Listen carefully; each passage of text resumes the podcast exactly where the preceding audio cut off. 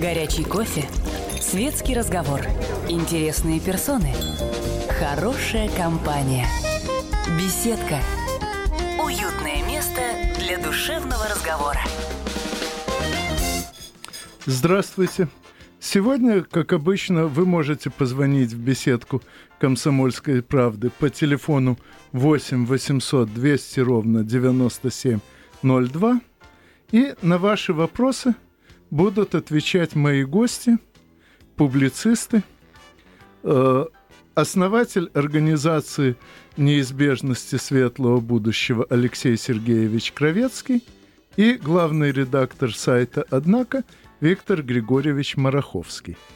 Ну, когда редакция попросила определить э, тему э, сегодняшней беседы, я высказался достаточно туманно.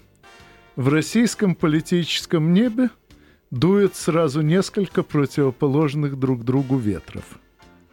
Э, действительно, если взглянуть на нашу политику, то картина выглядит довольно странно.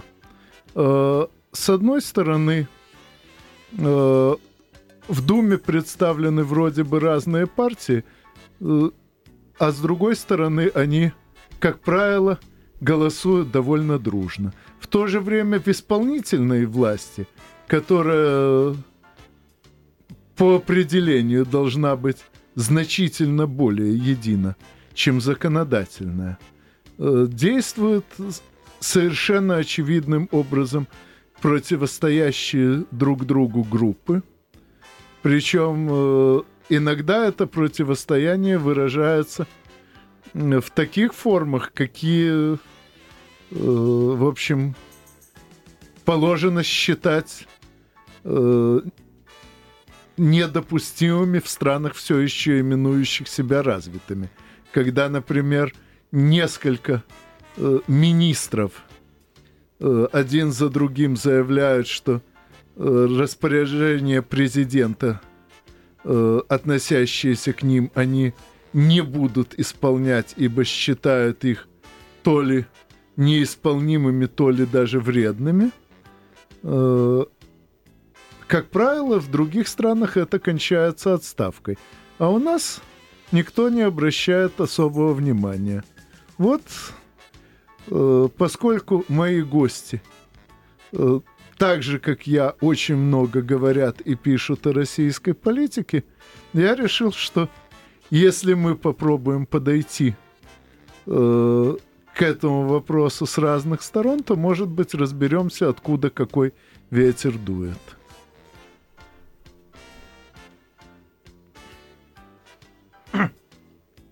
Ну, строго говоря, если говорить о последних событиях, собственно, в политике, то я боюсь, что нам, в широком смысле слова нам, то есть публике, э, представлена зачастую не вполне адекватная, не вполне верная картина событий. Вот.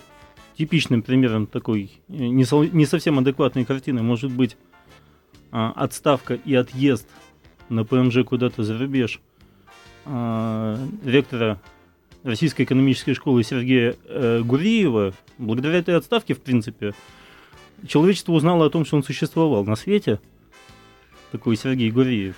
Нет, почему? Сергей Маратович широко известен в узких кругах. Э, если верить э, его одному из его заместителей, значительно более известному российскому экономисту Константину Сонину, да. то э, вся российская экономическая наука исчерпывается, собственно, э, Гуриевым, его супругой, уже пребывающей на постоянном жительстве в Париже, и еще кем-то из коллег Сонина. А, насколько... И вот в этих узких кругах они, несомненно, широко известны. Есть, я бы сказал, э, глубочайшее сомнение в том, что эта оценка адекватна. Ну, я больше скажу, если действительно вся российская экономическая наука базируется только на этом человеке, зная состояние этой науки, я даже рад, что он теперь будет развивать эту науку на Западе, А здесь, ну, должно быть, э, любым другим человеком это место заполнится и станет лучше. Ну, как... Я надеюсь на это, я не знаю конкретно, что он ну, сделал, я или полагаю, наблюдаю результат. Я полагаю, что если это место не заполнится, и более того, если место всей российской экономической школы не заполнится, тоже никто, кроме ее преподавателей, не пострадает. Ну, если мы будем доверять э, мнению таких экономистов, например, как э, тот же Михаил Леонидович Хазин, вот, и, ну или вот Михаил Владимирович Леонтьев, который, кстати, тоже экономист по образованию, вот, э, то, скажем так, э, как раз нельзя считать э, ту школу экономики, которую продвигал в той или иной форме у нас отъехавший безвременно Гуриев, никак нельзя считать российской школой экономики. У Хазина даже есть формулировка употреблена такая, как ну, просто проводник неких идеологем западных, которые существовали и внедрялись в течение там, какого-то времени, 90-е, нулевые года. Ну, не совсем. Это значительно более ранние идеи, известная под названием «Австрийская школа», поскольку э, действительно первыми их начали развивать э, австрийские экономисты. Ну, правда, одного из основоположников этой школы, э, Бембаверка, принято называть не австрийским, а немецким, поскольку э, в XIX веке Австрия была такой же неотъемлемой частью Германии, как, скажем, э, Пруссия. Просто так получилось, что из-за драки между этими двумя германскими государствами одно из них оказалось вытеснено из э, Германии и до сих пор туда по разным историческим причинам не вернулось. Вот, но самые известные представители этой школы, Мизес и Хаек, э, работали, когда Австрия уже была вполне независимой, что, впрочем, нисколько не улучшило их труды. Совершенно верно. Но в любом случае, э, вот эта отставка, ну, малоизвестного и, насколько можно судить, ничего принципиально себя не представляющего человека, как дутая величина, как его еще назвали сейчас, вот, она была подана, тем не менее, значительным количеством отечественных СМИ, как одно из самых катастрофических событий в э, российской политической жизни вообще последних месяцев. Более того, э, в публикациях СМИ и в комментариях в моем собственном живом журнале э, перечисляется несметное множество заслуг Гуриева, несметное множество признаний его трудов.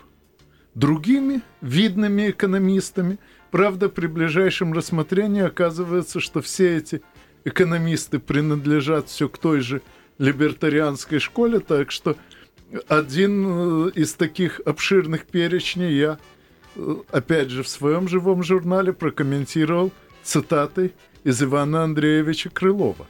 За что же, не боясь греха, кукушка хвалит петуха? За то, что хвалит он кукушку. Дело в том, что как отмечал все тот же Михаил Леонидович Хазин, э, главная сила э, той экономической школы, в рамках которой развивается либертарианство, австрийство и так далее, и которую э, с подачи, по-моему, того же Хазина принято у нас называть экономикс. Mm-hmm. Сила этой школы в том, что она старательно делает вид, что она единственная, что вообще нет никакой экономической науки, кроме этой школы. И вот тут э, я возвращаюсь к нашей политике, поскольку по, э, э, в общем, по довольно понятному совпадению все министры нашего правительства, которые в той или иной форме выражали отказ исполнять те или иные распоряжения президента, все эти министры принадлежат все к той же экономической школе. То есть они похоже, действительно абсолютно уверены в том, что распоряжения президента неисполнимы, просто потому, что эти распоряжения прямо противоречат тому, во что эти министры искренне веруют. Ну что тут можно сказать? Э, я считаю очень опасным для любой тусовки полагать себя единственной и незаменимой. Хотя бы потому, что это, кстати, тоже отчасти политика, может быть, даже не менее важная. Вот. Хотя бы потому, что есть пример замечательной творческой тусовки. Я сейчас говорю конкретно о кинотворческой тусовке. Да уж. Которая тоже в течение последних двух десятилетий отечественная кинотусовка была абсолютно убеждена, что ее жизненное призвание – это дать бюджет, честно делиться между собою, а на оставшееся время снимать какой-то звериный оскал артхауса, э, в котором они воспроизводят все возможные и невозможные штампы патриофобии, то есть ненависти или испуга перед своей родной страной. И после этого ввести это на какие-то более или менее значимые фестивали, как удастся протолкнуть на Западе. Ну а если не удастся на Западе, то просто обмениваться наградами между собой. Mm. При этом их абсолютно не волновало в течение двух десятилетий, что очень важно. Ни сколько людей посмотрят их фильмы. Ни что эти самые люди, соотечественники, подумают об этом. А, они денег соберут в прокате, они вообще об этом не думали. Вот. Э, ситуация дошла до такого предела, что в какой-то момент просто э, государство уже не могло не вмешаться. И, как вы знаете, не так давно, несколько дней назад, фактически творцы были специально собраны а, в Сочи, если я не ошибаюсь. В Бочаровом враче или что-то такое. Да, правда, они сделали из этого совещания несколько иной вывод. А именно, с их подачи э, буквально в течение нескольких дней э, в нашем Министерстве культуры э, переведен на русский язык и предложен в, в качестве законопроекта законопроект, известный в Америке как СОПа, ну, я не помню, как расшифровывается. Ну, это, СОПа есть, это сокращение. Но во всяком случае, этот законопроект э, даже американские э, законодатели, э, которые, в общем-то, не скрывают того, э, из чьих рук едят, даже они оказались вынуждены отвергнуть, потому что этот законопроект настолько откровенно провозглашает право э, перекупщиков э, плодов творческого труда Точно так. Э, жить э, на протяжении многих десятилетий ни о чем более не заботясь, что даже американские законодатели его отвергли. Так вот, буквально через пару дней после совещания в Бочаровом ручье русская адаптация этого самого законопроекта СОПа представлена от имени Министерства культуры и теперь э, усиленно продвигается в качестве правительственной инициативы. Ну, я очень надеюсь, что министр культуры разберется, кто там у него в ведомстве все еще списывает с американских шпаргалок но показательна сама реакция творцов, которые, похоже, вообще пропустили мимо ушей все, что им президент говорил. Ну, на этот счет, э, что называется, поживем увидим, но фактически, э, если оставить в покое временно в стороне, покуда не принято решение, не думай, ни, собственно, и президентом закон не подписан, это, что называется, посмотрим за его судьбой.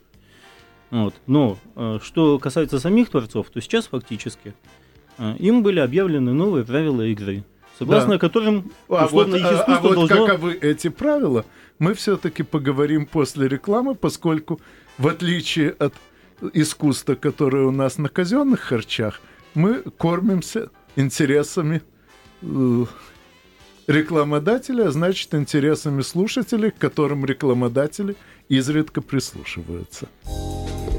Горячий кофе, светский разговор, интересные персоны, хорошая компания, беседка, уютное место для душевного разговора.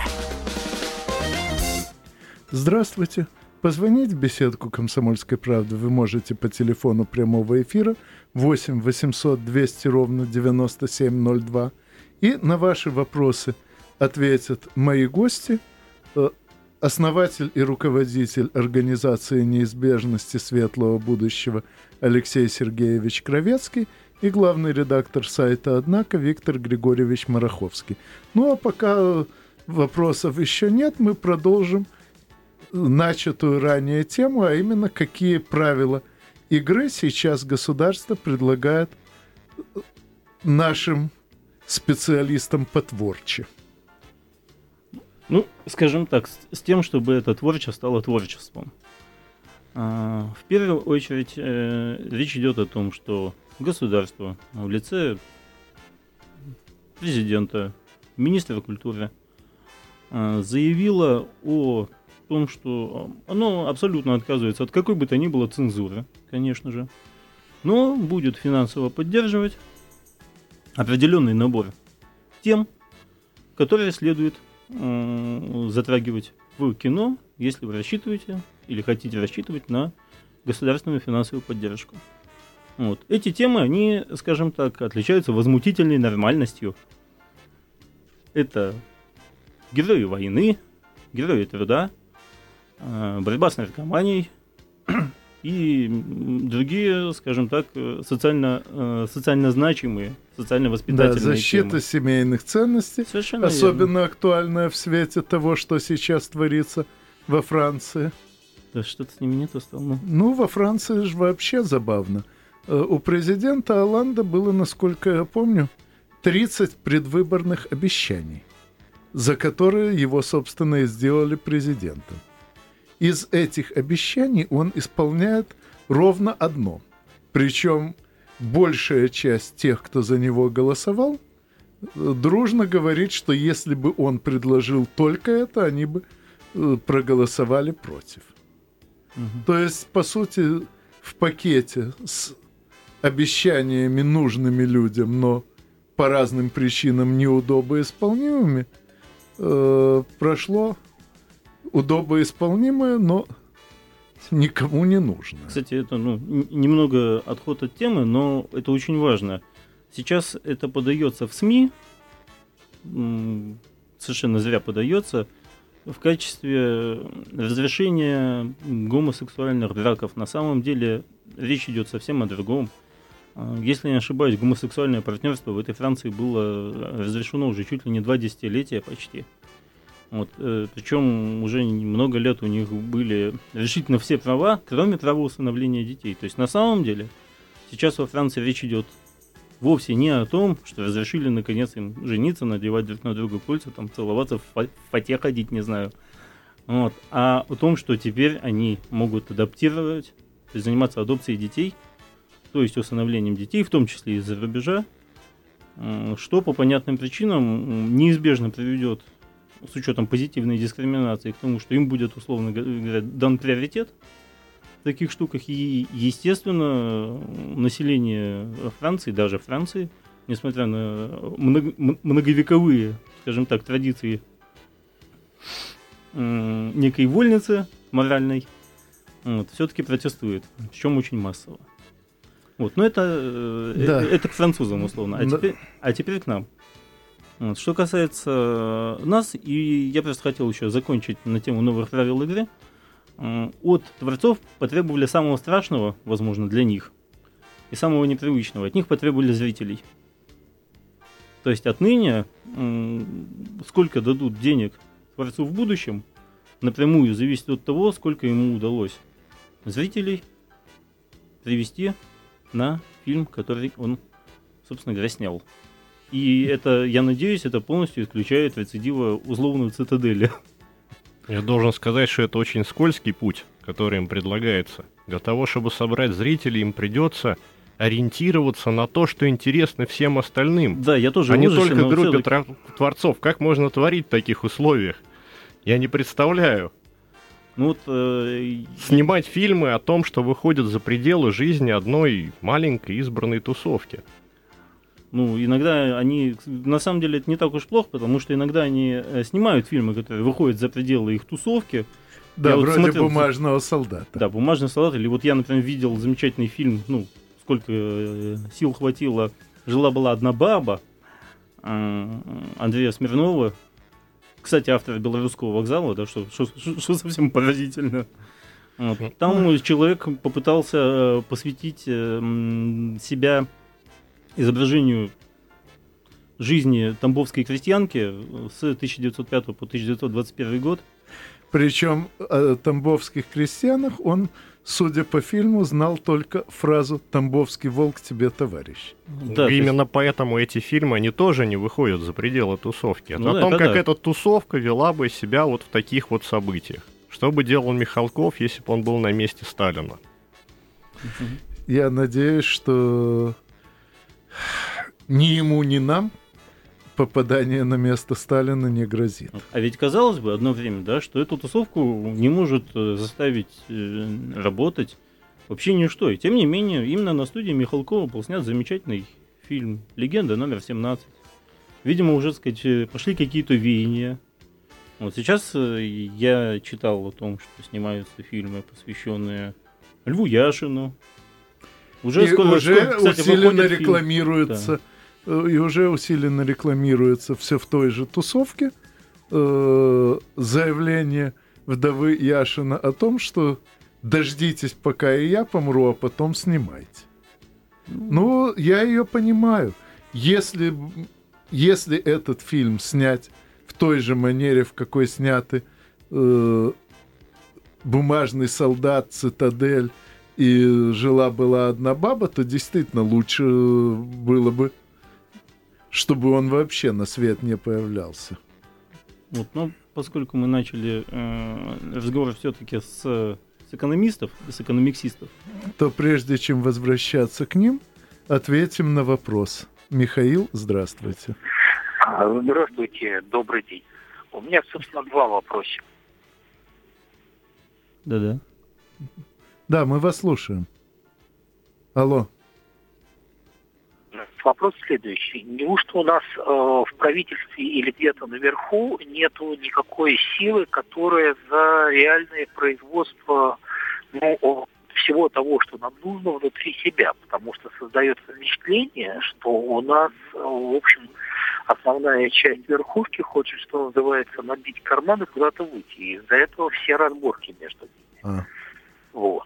И второй вопросик, э, он немножечко не экономический. Не кажется ли вам, что вот этот закон о курении, он больше направлен на раскол общества перед выборами, ну или будет использоваться э, перед выборами и выборах, чем, э, в общем, короче говоря, для реального, так сказать, выполнения. То есть это уже просто правило довести идею до абсурда, а потом, типа того, свалить на кого-то.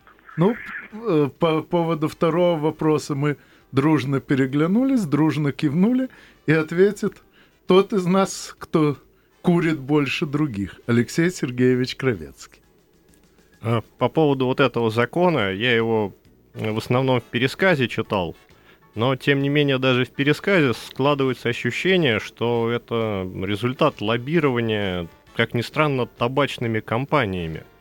То есть из него следует, что сигареты будут продаваться дороже, Э, мест для курения станет меньше, то есть люди желание покурить будут испытывать более сильные, те, кто курят. При этом запрещаются электронные сигареты вообще непонятно по какой причине. Мне, например, бросить курить э, обычные сигареты во многом помогла электронная. Вот если их запретить, а какой путь? Пластыри тоже запрещены, жвачки тоже запрещены. То есть в три дорога под предлогом якобы борьбы с курением будут продаваться те самые наиболее вредные продукты, нужные любому курильщику. Какая борьба с курением в этих условиях, я не представляю. И уважение к людям какое. Че, курильщик не человек, что ли? Я понимаю, там ему лечиться бы предложили и помогли бы вылечиться. А когда его просто ограничивают, делают человеком второго сорта, очень странно. Ну, а я по этому поводу напомню что где-то на рубеже 89-90 годов в плановом тогда еще советском хозяйстве одновременно остановили на плановый ремонт э, более трех четвертей э, табачных фабрик Советского Союза. И социальный взрыв получился несравненно сильнее, чем от всех предшествовавших попыток организовать какой-нибудь дефицит. Так что, вероятно, этот закон тоже готовился действительно с целью социального взрыва. Ну и что касается того, есть ли э, наверху сторонники отечественного производства всего необходимого, ну, могу сказать, что один такой сторонник сейчас, несомненно, есть. Это вице-премьер Дмитрий Олегович Рогозин, который уже закрывает все контракты на закупки э, оружия за рубежом, какие только можно закрыть. Э, а в целом наш промышленный блок искренне верует еще в одну из либертарианских догм, а именно в то, что чем больше экономика открыта всему миру, чем больше технологических цепочек замыкается не внутри страны, а за рубежом, тем э, более эта экономика процветает. Беда только в том, что эта догма была выведена на основе нескольких очень мелких стран, заведомо неспособных производить самостоятельно все необходимое и вынужденно ввязанных своими технологическими цепочками в весь мир. А недавние исследования, проведенные тоже либертарианскими, но честными экономистами, показали, чем больше страна, тем больше она теряет от открытия своих технологических цепочек и завязывания их через другие страны, просто потому что увеличивается число элементов технологических цепочек, не зависящих от этой страны, а это значит, что резко растут производственные риски. Но, к сожалению, понятие производственных рисков э, либертарианской теории описывается, мягко говоря, далеко не адекватно, а потому наши э, министры экономического блока даже с этой теорией знакомые только шапочно, вообще совершенно не представляют себе ни что такое технологическая цепочка, ни что такое производственный риск. Поэтому и получается, что кроме вице-премьера, ответственного за оборонную э, политику, никто не заботится о том, чтобы делать самим то, что мы можем э, и даже должны делать сами. Ну, я бы еще добавил, что уже не только о военной технике идет речь, не только об оборонной технике. Потому что не так давно подымалась в том числе буквально несколько дней назад. И кажется, как раз Рогозиным был поднят вопрос загрузки, э, в том числе и гражданского судостроения. Вот, потому что выяснилось, что у нас все еще предпочитают вместо того, чтобы загружать отечественные мощности оставшиеся, тем не менее закупать какие-то, делать заказы за рубежом, в том числе это делают и официальные структуры. Вот, так что по понятным причинам, да, у нас э, в стране настолько э, силен оборонно-промышленный комплекс, что любая его, условно говоря, ренационализация, она неизбежно так или иначе, так или иначе повлечет за собой э, возвращение, скажем так, внимания государства к отечественному производителю и во всех других сферах. Ну, во всяком случае, хотелось бы в это верить. Ну, боюсь, что э, даже в нашем правительстве найдутся очень активные противники такого подхода к хозяйству. Но почему они найдутся, я э, скажу после очередной порции рекламы. Ну и надеюсь, что э, мы услышим, среди прочего, рекламу кого-то из отечественных производителей. Горячий кофе Светский разговор. Интересные персоны. Хорошая компания. Беседка. Уютное место для душевного разговора. Здравствуйте. Позвонить в беседку «Комсомольской правды» вы можете по телефону 8 800 200 ровно 9702. И на ваши вопросы ответят мои гости, публицисты, основатель и руководитель организации неизбежности светлого будущего Алексей Сергеевич Кровецкий и главный редактор сайта «Однако» Виктор Григорьевич Мараховский. Э, уже есть звонок. Владимир, здравствуйте. Добрый вечер. Я звоню из города Владимира. Вот с моей точки зрения, за период так называемых реформ нашу экономику загнали, бог знает куда. И одна из причин – это то, что у нас появился новый класс паразитов. Это посредники. Я вам приведу конкретный пример. У нас есть такой город Радужный, э, где лазерные технологии разработают. Он закрытый. Так вот, там одна небольшая фирма э, разработала технологии. Завод «Электросталь», это в городе под Москвой, попытался ей воспользоваться. Но что получилось?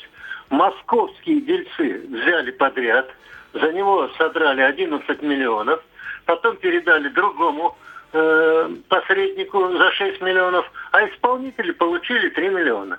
Вот такими темпами мы ничего не сделаем.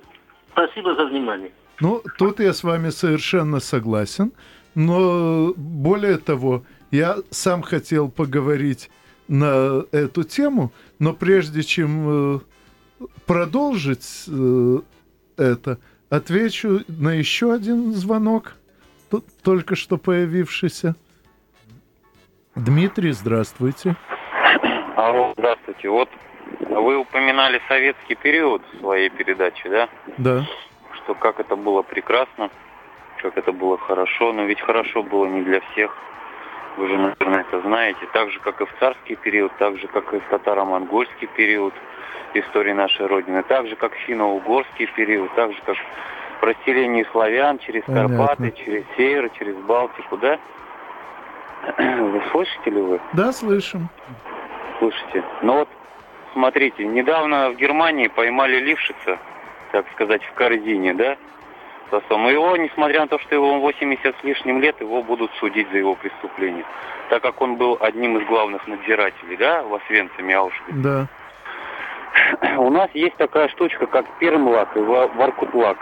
Там тоже работали надзиратели, сейчас фамилии их рассекречены, известно, кто их не родственники, где они живут, дети, внуки их неизвестны. А ведь э, в Советском Союзе часто бывало расстреливали детей малолетних, достигших нет. Вот тут я сразу же скажу, что ни одного несовершеннолетнего, э, точнее нет, одного расстреляли, 15-летнего в 64 году за убийство хозяйки квартиры, где он снимал комнату, и ее дочери. И все. Более несовершеннолетних в СССР не расстреливали. Это проверено множеством разных способов, и тут вы можете не сомневаться.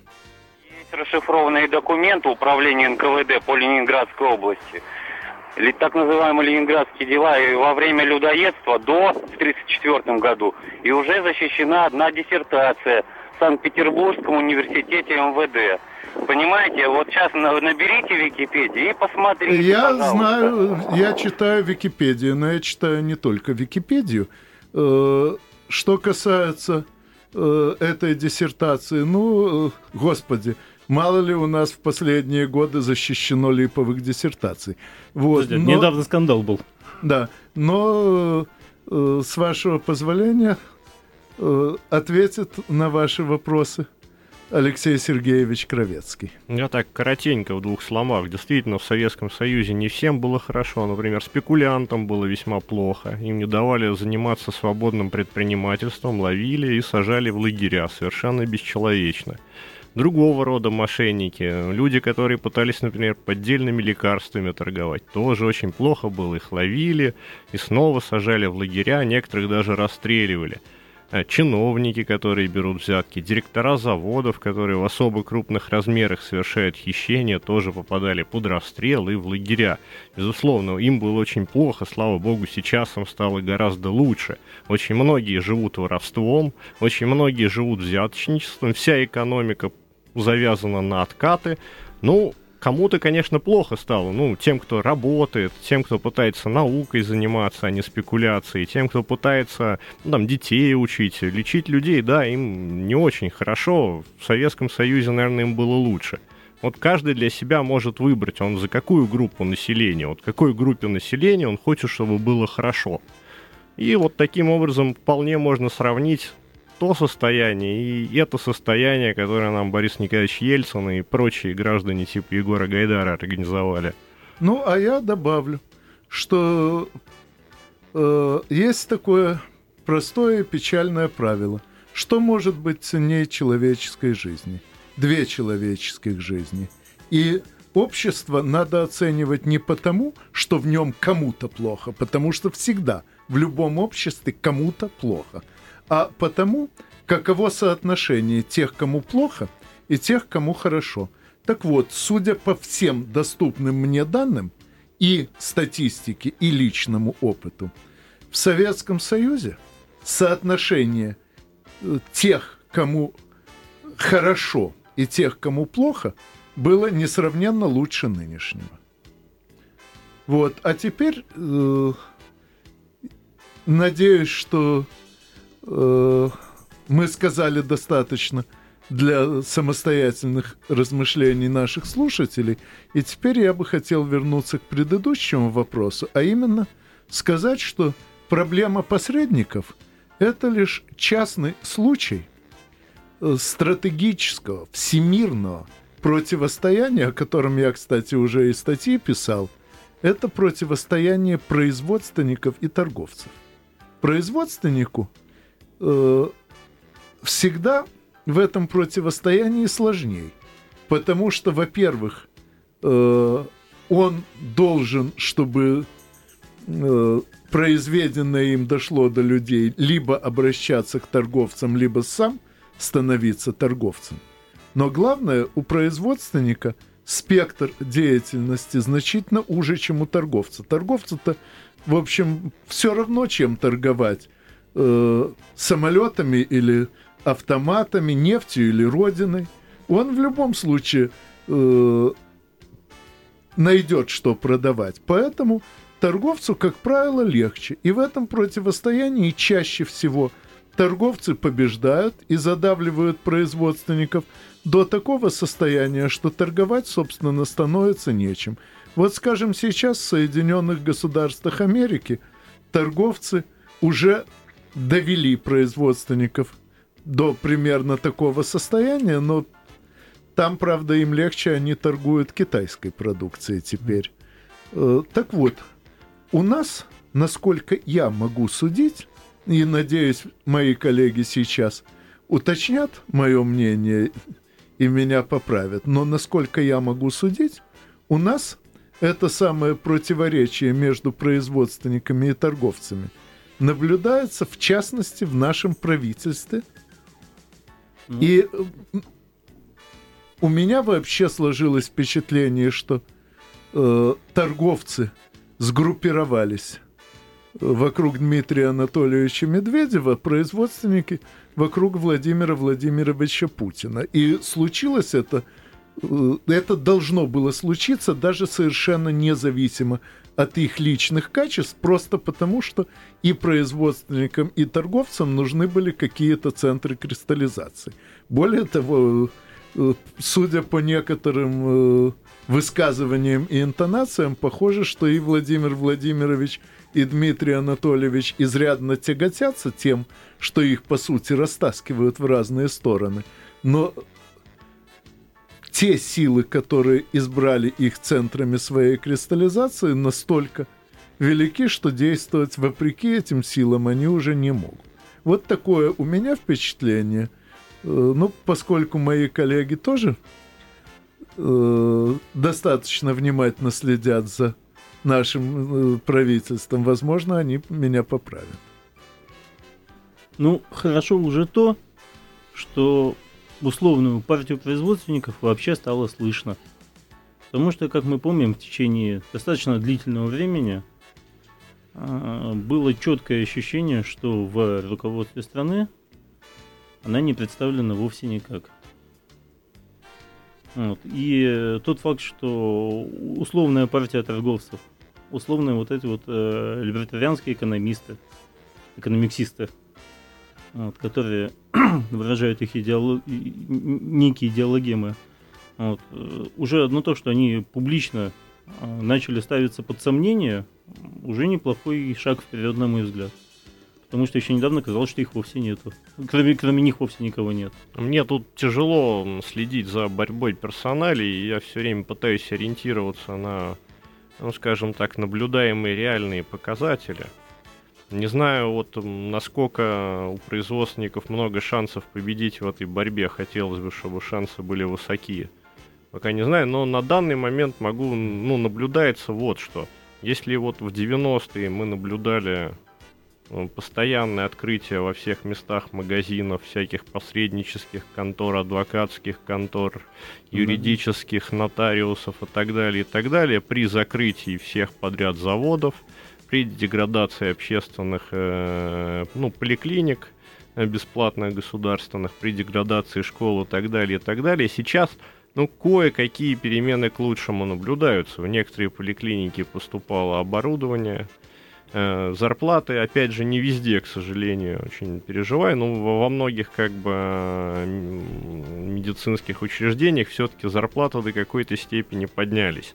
Все-таки кто-то чего-то пытается производить что, опять же, в 90-е было возможно только если кому-то удалось урвать построенным советским правительством завод в свою пользу и не мгновенно его развалить. Но, на мой взгляд, это весьма небольшие подвижки, пока небольшие. Вот. А что касается персоналей, вот, то ну, это личное ощущение, конечно. Вот, но мне кажется, что условно какой из Дмитрия Анатольевича Медведева центр силы, примерно, видимо, так вокруг него и сгруппировались. Э, судя по сказать, э, определенному количеству там, отставок и э, немотивированных самоотставок, да, которые там прошли в последние несколько месяцев. Вы знаете, мне кажется, что это как раз связано с тем, что Дмитрий Анатольевич находится все-таки несколько дальше от тех кто группируется вокруг него, чем Владимир Владимирович от тех, кто группируется вокруг него. И э, таким образом центр самой этой пары несколько смещен в сторону производства, что вселяет в нас некоторую надежду. Да, и оптимизм. И, и очень хочется, чтобы, когда мы встретимся в этот раз, этот центр сместился еще дальше в сторону производства. Ну, не знаю уж, когда я смогу снова пригласить тех же гостей, но с вами, дорогие слушатели, мы в любом случае услышимся через неделю на радиостанции «Комсомольская правда». До встречи. Беседка. Беседка. Уютное место для душевного разговора.